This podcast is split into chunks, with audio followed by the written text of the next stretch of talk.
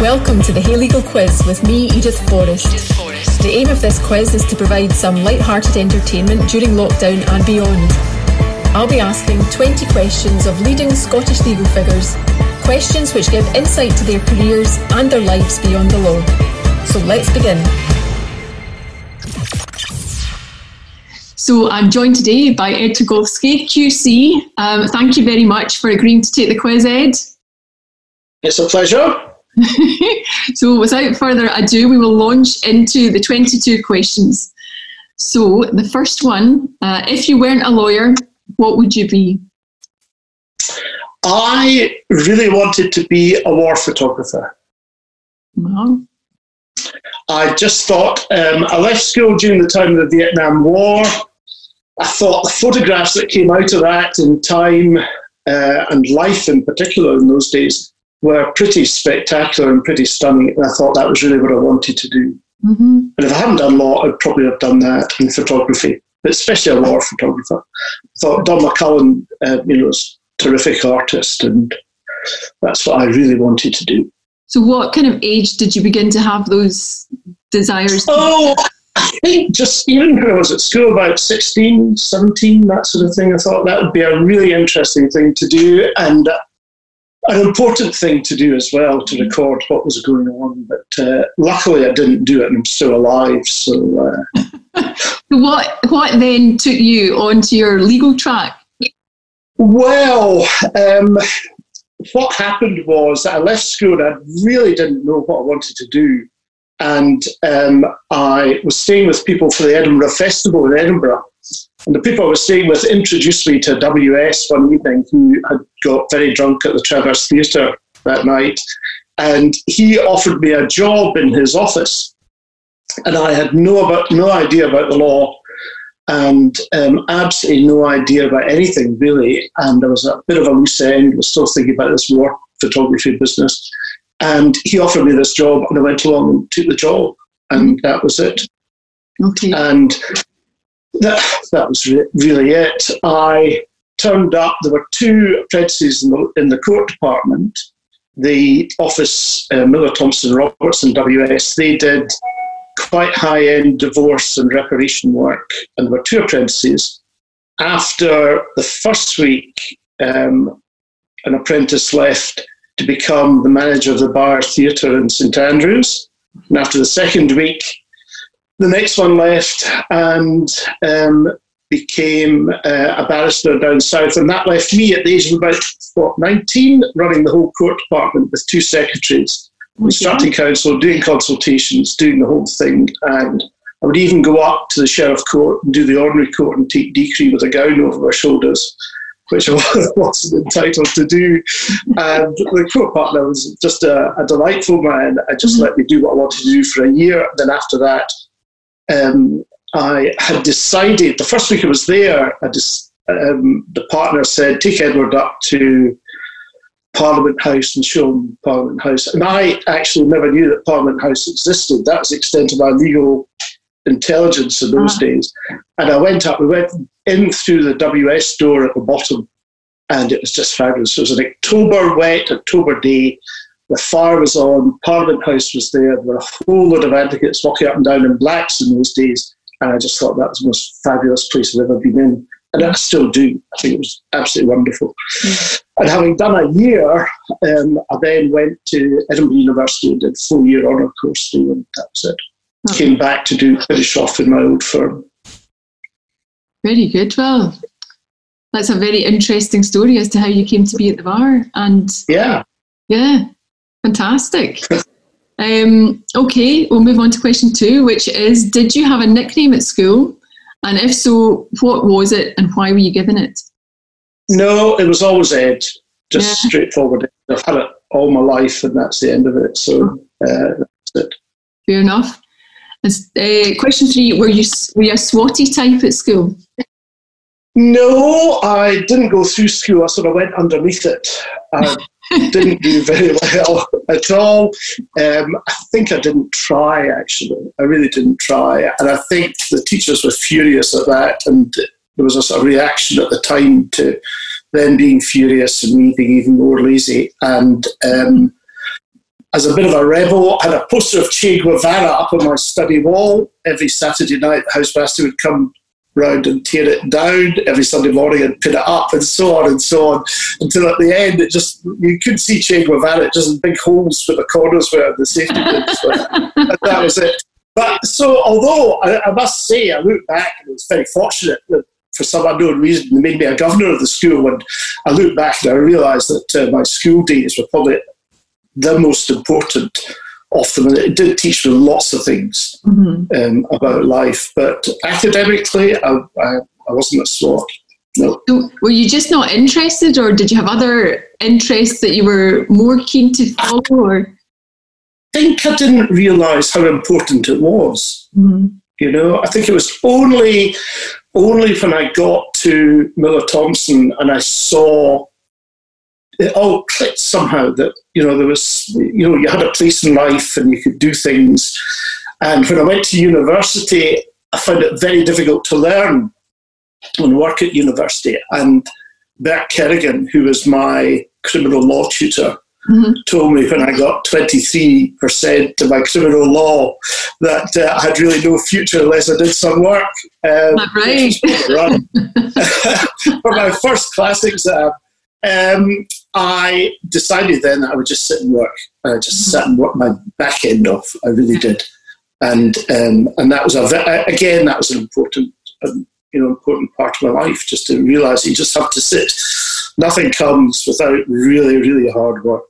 Yeah, that, that was it. And at school, I think I was a bit too immature to know about it, and just a bit too too sort of smirky, I think it might be the word, you know, too funny and just making jokes all the time. And uh, it just it, uh, it didn't work for me. But uh, afterwards, it did, certainly did.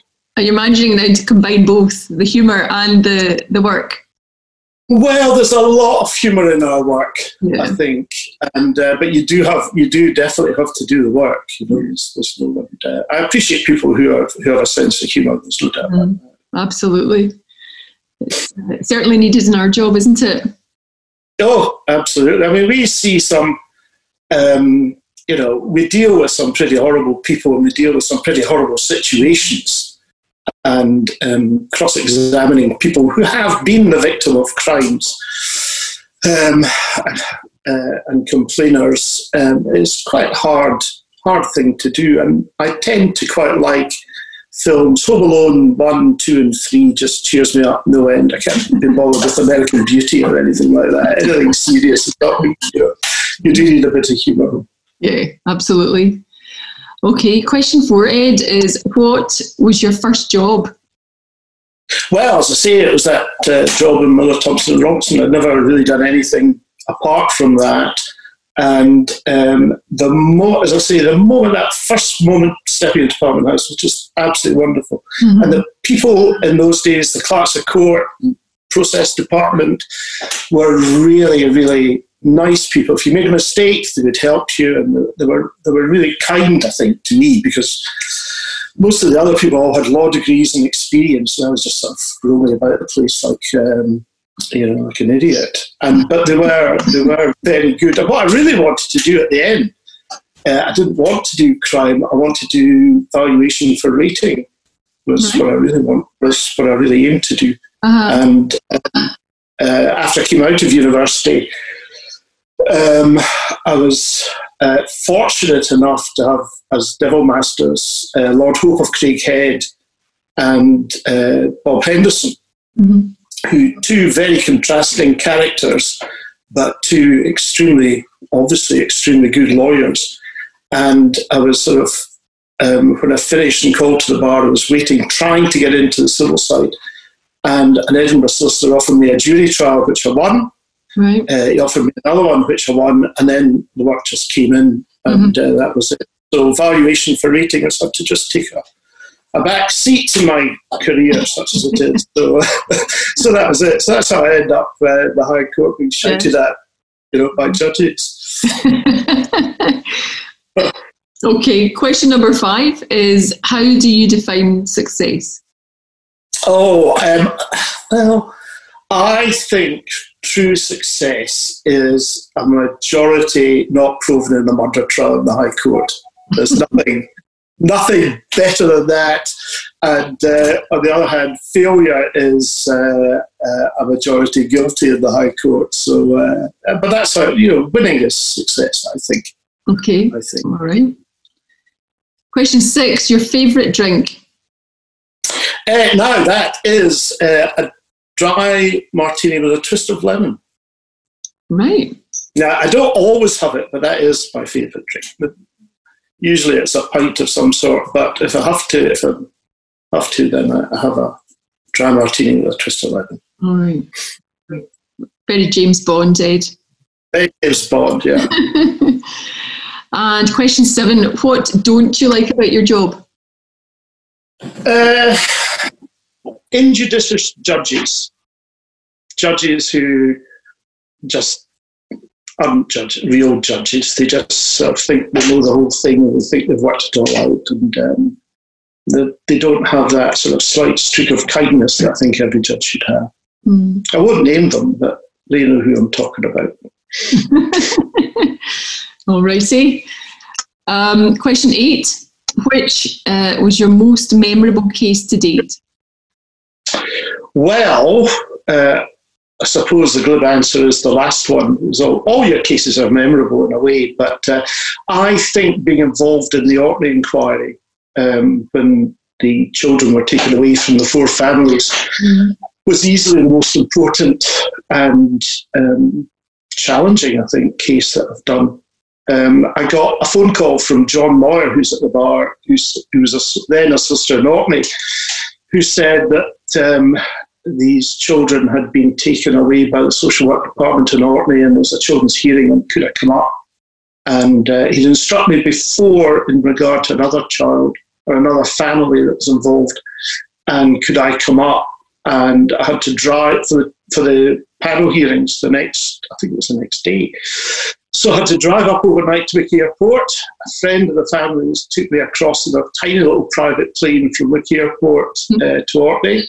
I did the hearings, and then which lasted all day, um, all the hearings for all the children, and then I organised some sort of legal team in relation to each of the families, and then came back down the road and from Orkney over to, um, uh, I think it was Scrabster we went to. Was it Scrabster? Um, at Gills Bay we went to. I went on a little fishing boat um, so I turned up at the quayside with my coat and my blacks and uh, my wig and gown and a suitcase and got on this fishing boat and chugged across the Pentland Firth and came back. and then then uh, we had all the hearings and eventually we had the Orkney inquiry and that I think the children were taken into care in February 91 and the inquiry finally, Lord Clyde finally gave his decision in 92 which in uh, October 1992, which exonerated the parents. But that was easily the um, the most important for me case that I've ever done. It was just four families caught up in a oh, just a nightmare of legal.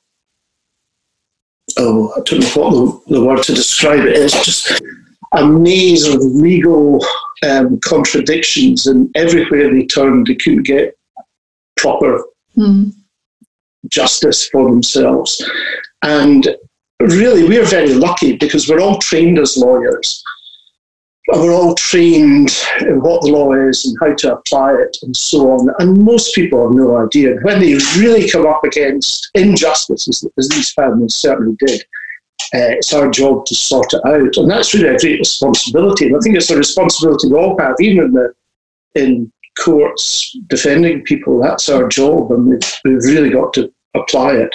Um, but that it was very satisfying because at the end of the day they were exonerated. Mm-hmm. You know, so, yeah. so and it's only so then that, really you maybe look back and realise just the burden that you've carried for these people, you know, and your legal yeah. your professional burden not obviously you, you can it's sometimes you can get involved in cases but as you say you you are playing a very important part in people's lives where they are relying on you to guide them through the maze of legal difficulties really absolutely and as as advocates we do it in a far more serious way, if I say, say this, than solicitors who are entitled to walk away from cases if they want to. But we've, you know, you've, you've really got to work hard for people who maybe um, aren't um, as well qualified as you to work your way through it. Um, and I, I, I, think that's really what our job is about. I mean, we're pretty lucky to be where we are and what we're doing.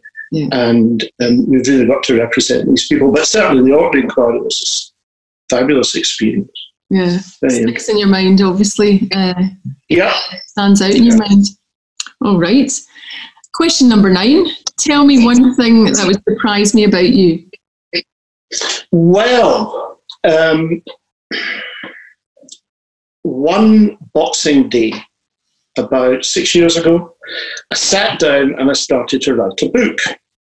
Okay. So I started to write it and I got really carried away with it because I thought it was really very good. Being the sort of person I am, I thought, well, this is really terrific. so I wrote it, and by April I'd finished it. Right. And I put it all out at home and it was all laid out on the carpet. And I think I had six copies of it and I sent it off to six agents. Mm-hmm. Two agents wrote back and said it was complete rubbish. Four agents wrote, back, you know, which I sort of expected. Four agents um, wrote back and said they really liked it, but couldn't write. Okay. In, in other words, I didn't quite know that I hadn't got the craftsmanship of writing. And one agent in particular was extremely kind and suggested that if I learned to write, then she'd look at things again. So. I went away and I did two creative writing courses, one University of East Anglia um, for short stories and novel. I did a poetry course at the University of Oxford, um, all online courses, which were really excellent. And um, the poetry course was just impossible. Um, and I did a final novel course at the University of Oxford um, as well. And as a result of that, and I write, the stuff I've written has all been under a pseudonym or a nom de plume, and uh, so nobody knows who I am. Uh-huh. But as a result of that, I have one short story shortlisted in, for the Fish Short Story Prize, and one short story shortlisted for the H.E. Bates Short Story Prize um, I had poetry published. I've, um, I've appeared at the Edinburgh Festival reading my poetry and short stories under the under the nom de plume. So I scuttle away at the end so nobody spots me, and uh, and that's what I do. So the the book is almost finished. Almost. I just have to shut myself away during this time and just get it done, and yeah. and that's it. And I really enjoy doing it. It's um, it's really quite good. But it was it was a lesson because if you expected somebody, I don't know who, any author to turn up in the High Court and do a High Court trial, they couldn't do it. Mm. So people who think they can write just have no idea. It's a, it's really difficult. It's a real craft, mm-hmm. and I'm pretty poor at it. But um, and the writers that do write spend as much as their time as we do in law. Yeah. They spend that time in writing, so it's not an easy job. But that's one thing I do that uh, I really do enjoy. And all the little bits that I've noticed over the years goes into into my writing. So. Mm-hmm. And in terms of the book itself, is it still very much based on your original story? It's just the, the writing itself? Absolutely. Yeah. Yeah, ab- absolutely. The story, the ending was a bit sort of silly, so that went out, and I've rewritten the ending, and I've uh, i am slowly getting it organised, and um, it, but it's still the same story, and it's still the same character, and it's still the same people all round about. So that's it. Some of them based on people that I've met as well, right. and worked with. If anybody's watching this, and work with. Fantastic. and so, are you are you kind of guaranteed to have that published? Is that what they they've said? No, no, no, no not guaranteed, but um, I'll, I'll, I'll just keep going. I think until something happens, you know. But as I say, the, the short stories are good. I quite like the short stories. Mm-hmm. And, uh, so that's well, it. I did not know that, Ed. So you're right. That's surprising. Yeah. Here you go. Um, question ten: What traits in others irritate you the most? Oh, I think uh, just prejudice. Really, I think it's a silly silly thing to have. I mean, people are just people. Doesn't matter who they are, where they come from, what their background is. um, and just to label people with a label and you know not look at the person underneath is mm. just really annoying. Really annoys me. Okay. Yeah. Um, your favourite flavour of crisps? Um, salt and vinegar. Good choice. Yep. Confident answer. Um, question Yep. 12. Uh, what book, other than your own, would you re- recommend, or maybe it is your own, would you recommend? oh, if only you'd asked me this, maybe if you were asking this in six months' time. Then- no, no, no, no. Um, there are two, I think, that I'd recommend. The first one is, um, I think it's What They Don't Teach at Harvard Business School by McCormack, who, um, and that's a very good professional book. Mhm. And uh, I had a mini double last year, and I gave it to her as a book to read. It's got all sorts of just small tips about how to live your life and and professionally and what to do and you know and, and rules and there's that. And as far as literature is concerned, it has to be Lolita, Okay. and that's the annotated. If, you read the if you read one without the annotations, it's just it's just impossible. It ends up in the bin. But the annotations are really good. If you read it, it's a it's a fantastic book. It really is, and it's every line has a meaning, and it's it's really well well read. So I recommend that to somebody. Very good. Okay. Question 13. Do you have any irrational fears? No, I have rational fears. And the rational fear is um, rides uh, on um, uh, uh, things like Alton Towers, you know, these things that go up and down at speed, you know, sort of fairground rides. I just know when I get on that somewhere there's a bolt that has worked itself loose and it's been shiggling about for you know for weeks and weeks and weeks. And when my carriage goes over it, it's going to come pinging out, and I'm going to fly into the crowd, and that's going to be. And you cannot get me on those for love or money. I just think it's madness. Why anybody want to go on one of these? I just cannot do that. Can't I do that. share your I share that rational fear. It's crazy. Why would you want to throw your body about like that? Oh, it's a complete madness. It's like going to watch horror films. Why would you want to go watch horror films? You know, it's just, but, but why would you want to go when you know that it's all been, you know, the, the bolts have been fixed by some sallow youth with a hangover or something, you know, and you're going to come flying off. So just don't, don't go, don't go on it. Don't go on it. Absolutely. When's the last time you got on one of those things? Oh, um, just never. I think I, I avoid it. I just stand at the side. I just let um, I let everybody else go if they want to kill themselves. Fair enough. And and yet they're relentless in their persistence that you should get on it because they're getting on Oh, it. oh, absolutely terrible. And the other thing that I did was we were in Australia and we went on a ghost train, absolute ghost train, and they, they were it was horrible. It was a sort of entertaining evening for everybody else. And you had dinner and everything. We went in this, it was a sort of Frankenstein night or something. We went in this ghost train and they photograph people in the ghost train, you know. and there are some people that come that at the bit, they're always just at the same bit they took a photograph. And some people are just not bothered, you know, just like this. You know. I am just a welter of fear, and you know, when is it going to stop? And oh, please, where's my mother? Take me off of this. You know, the whole bit. I was just pathetic. It really is. I can't do that. I cannot do these things. No. And as you say, other people are just fine. Other Uh-huh. people are just fine. Yeah, Oh my goodness. No, I share that as well. I, you wouldn't get me on one of those things for Oh, lot of money. Quite right. No. Um, question 14. How old are your oldest pair of shoes?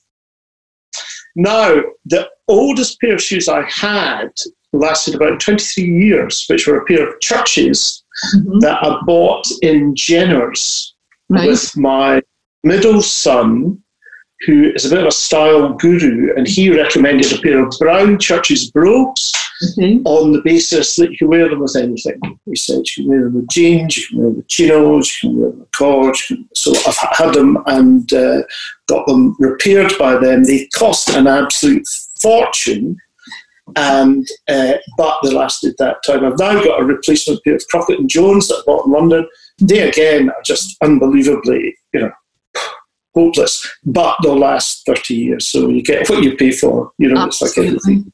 you know. I think today, uh, Ed, you have had the oldest pair of shoes of anyone that's answered that question. Oh, yeah, yeah, yeah, yeah. If I'd known, I would held them up to the camera as well. You know, but they, they, they, they, you know, if you look after them, a, a, good pair of brogues, brown brogues, can go wrong. Absolutely, that's it. That's what. What is it? They say buy cheap, buy twice. So you've got to put out. Oh, the, absolutely, absolutely, and, um, and you know, for every pair of black Oxford shoes from Clark's or something that you've thrown out, these brogues just sit in the cupboard looking at you saying, uh, told you. you know, they're looking at me every time I throw the other ones out. Absolutely. All right, question 15. Who um, has had the biggest influence on your career in the law? Well, I think um, it's a combination of that uh, chap who gave me my first job and let, and let me keep my first job as well, which is even better. Uh, David Noble WS in Edinburgh. And again, it's your Devil Masters, I think. Um, I, as I say, I had two, I had Lord Hope of Craighead and I had Robert Henderson QC, who were um, just remarkable and are remarkable lawyers. They really are for all for different reasons. Robert Bob was the best orator that anybody has ever seen in the courts. He was just absolutely terrific. And um, David Hope has the sort of mind that uh, I can only dream of, really. And um, they just taught me preparation, which is the main thing, proper preparation. And I think from uh, David, I got the idea that if you're faced with a problem, you go right back to the fundamentals of law. You don't just look at a textbook and take what somebody said in a textbook. You go right back to look at the original, even institutional writers, yeah. and find out what law's about and really work at it. Mm-hmm. And David Noble gave me the best bit of advice, which was in law, don't cross your bridges until you come to them. Okay. Don't do don't do too much. Don't look ahead and say, right, if they do this, we'll have to do that. Just take it as it comes. Yeah. That's, that's good advice given how things can change, especially in trials. Um, Absolutely. Absolutely. Absolutely. Yeah. Yeah. Good stuff. All right. Question 16 Your favourite chocolate bar? Twix. Okay. Again, confident answer there. No other contenders. well, you know, you know, you know what you're getting inside that golden, inside the golden wrapper. You know, you know exactly what you're getting. But Twix, normal size, not huge size. They tried to make you buy in uh, petrol station. A normal size. okay. Question 17. What is the fanciest event you've ever been to? Oh, um, I think um, it has to be the Blind Asylum Ball when I was a junior, along with some other juniors. We had been at a bar dinner in George Street, mm-hmm. and we were walking past the assembly rooms in George Street, and we looked in, and there was the Blind Asylum Ball with everybody going in. Of course, we were in black tie because we'd been at bar dinner. Right. Everybody's in black tie going to the ball. So um, I was there with other juniors who now are three senators, and then there were two future deans of faculty. And one of the group was Mike Jones. Mm-hmm. And we're looking in, and he said, Listen, I tell you what to do. I'll go in, and then you come in in five minutes' time. So he went down the side entrance and went in through a fire door. And we then we waited our five minutes and came in. Mm-hmm. And they had two um, sort of guards dressed in sort of uh, uh, dress uniform. They had two uh, soldiers in dress uniform for the blind asylum. And they uh, said, Can we have your tickets, please? And I'm sort of going, Well, uh, um, and down the stairs comes Michael Scott Jones Secret. There you are, there you are. Where have you been? I've been upstairs and got the table, got the table. Come on, come on. and the, the, chat, the chat said to him, But they don't have tickets. Oh, don't be silly. They've been in already. He said, They've given their tickets. Come on, come on, I've got the drinks. so that was it. And we went up, and what an embarrassment. We spent the whole evening just clattering about, having been at a bar dinner, clattering about this behind us out of the ball. And of course, yeah, it was a sort buffet meal. We had to sort of wait till people got up to dance and left the table, and then we go with our food and eat the table, and all the way around. But it was very, it was very, very, very good fun. And as I say, there were a number of people who did that who should really have known better. But yeah. uh, that, that I think was the best. That was very, very. It was very good fun. Oh, an extra evening added on to a bar dinner, which was just terrific. Fantastic. okay, question 18. What quirks do you have? Quirks. Well, I tend, now especially up this um, house at the moment, I tend to roam about during lockdown, muttering at things I hear on the radio. Right. Um, and I tend to sit and mutter and shout out loud at Channel 4 News in the evening, which I just can't stand. So I'm all muttering and grumbling and everything. So much so that my son, my youngest son, who's uh, with us up here, has taken to writing them down. He's got a list of dad's sayings, which are just awful, and uh, you know, it's just hopeless. So I think that's the quirk I've got. I don't. I tend not to do it. I, I think it's just come on up, up here, you know. So you, so you're going to have it. to give us an example, Ed, now that you've said it. Oh, um, uh, let me think. Oh, they had a there was a thing on TV about um, some cookery program, and they'd made a pie tart with short pastry and a pie apple and and and and and pears, pears it was, and they put this tarty thing in the oven, and it, and it was some French man doing it. but It was an enormous tart, an enormous thing huge. And he's putting it in the oven. And Alexander has recorded that I said to my, to my wife, You can make one of these. It doesn't have to be a bloody 40 foot one like the bloody French. you know? so that gives you a rough idea of what life's like up here. You know, so that's been written down. You know, I just that small one you do you show off like the French. So that's it. Very good. Okay, question 19. Oh, well, I think you've, you've already answered this. The question 19 is what's the best piece of advice you've ever been given? But you've probably already answered that. Oh, um, there's that. The other one that's, uh, that's a good piece of advice and is in that uh, McCormack book as well is in a crisis, do nothing.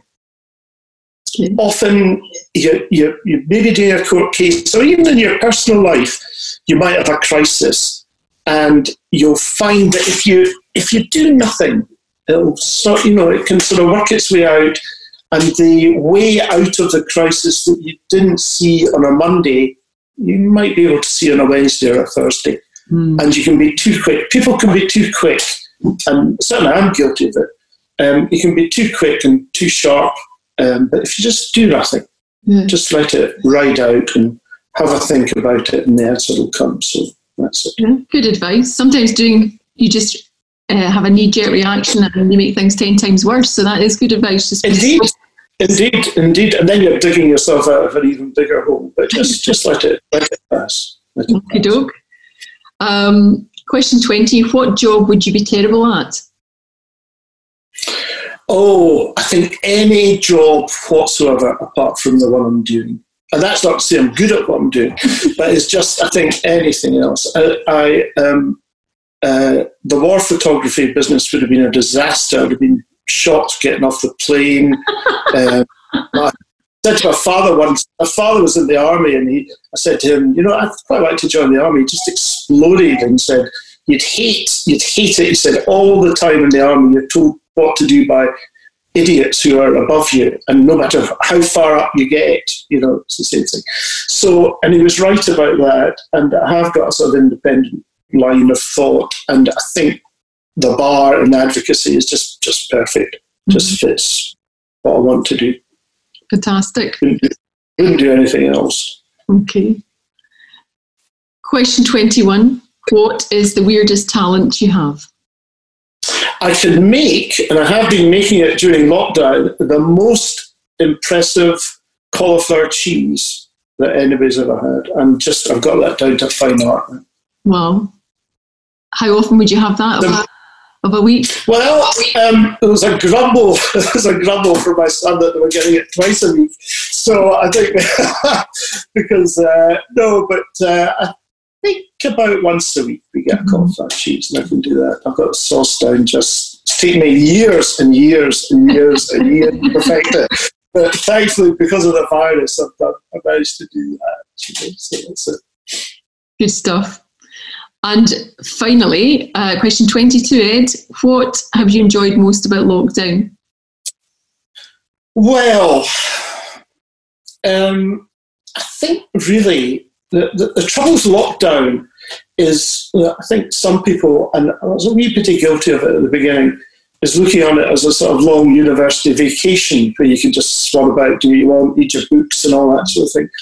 But it's a pretty serious matter when I don't know how many thousand people have died in Britain, and certainly must be a three or four thousand in Scotland. And a lot of people have lost relatives and friends and um, a lot of people will know people that have lost relatives and friends. So I don't think there's much you can like about it. You know what I mean? And I think it's a serious. It's going to have serious effects on people for a long time. I think people's mental health will be affected. Their physical health will be affected by not getting treatment. Children will have trouble because they've not been at school. So you know, I, I find it difficult to say I'd like. You know, there's anything to like about it. Um, the most enjoyable bit was um, going up to the moor um, and cutting peat one day with my son. And we went up there, we've got rights to cut peat and dry nets. We have rights to dry nets at the uh, harbour down the road. So if you've got wet nets, I'm about to come to, I can get your wet, your nets dried for you. But we went up and we had, we had a time up there just cutting peat and there were skylarks and there were geese coming in to, to the, the lochan down below. And that was really nice. You looked out over all the old peat banks that had, mm. you know, people had cut over, oh, it must be centuries up here, some of them hundreds of years old. And that was a really, really nice time. But mm-hmm. as far as liking anything and enjoying, I, I think, um, you know, life's going to be a lot different when we come out and we're going to have to adapt to it. So, yeah. um, so that's the, that's the best thing I think. All right. So that's it. Okay, well, Ed, you have completed, successfully completed the quiz. Excellent. Well done. Excellent. And really interesting uh, answers there. And I've learned a lot about you that I didn't know before. So thank you very much right. for your time. Uh, pleasure. pleasure. So before I let you go, can I just ask you to nominate somebody else to take the quiz? Well, I think an interesting person would be Claire Mitchell. All right we will check with Claire if she's prepared to do that. So thank you very much All right. Thank you for your time and uh, hope to see you very soon, Ed. Right, and you. Okay, right, bye. Bye bye. I hope you enjoyed this episode of the Hey Legal Quiz. We are releasing more episodes weekly, so please sign up for free to Hey Legal on our website to access our free content, legal updates, and more. Plus, follow us on Twitter, YouTube, Instagram, and on all podcasting platforms.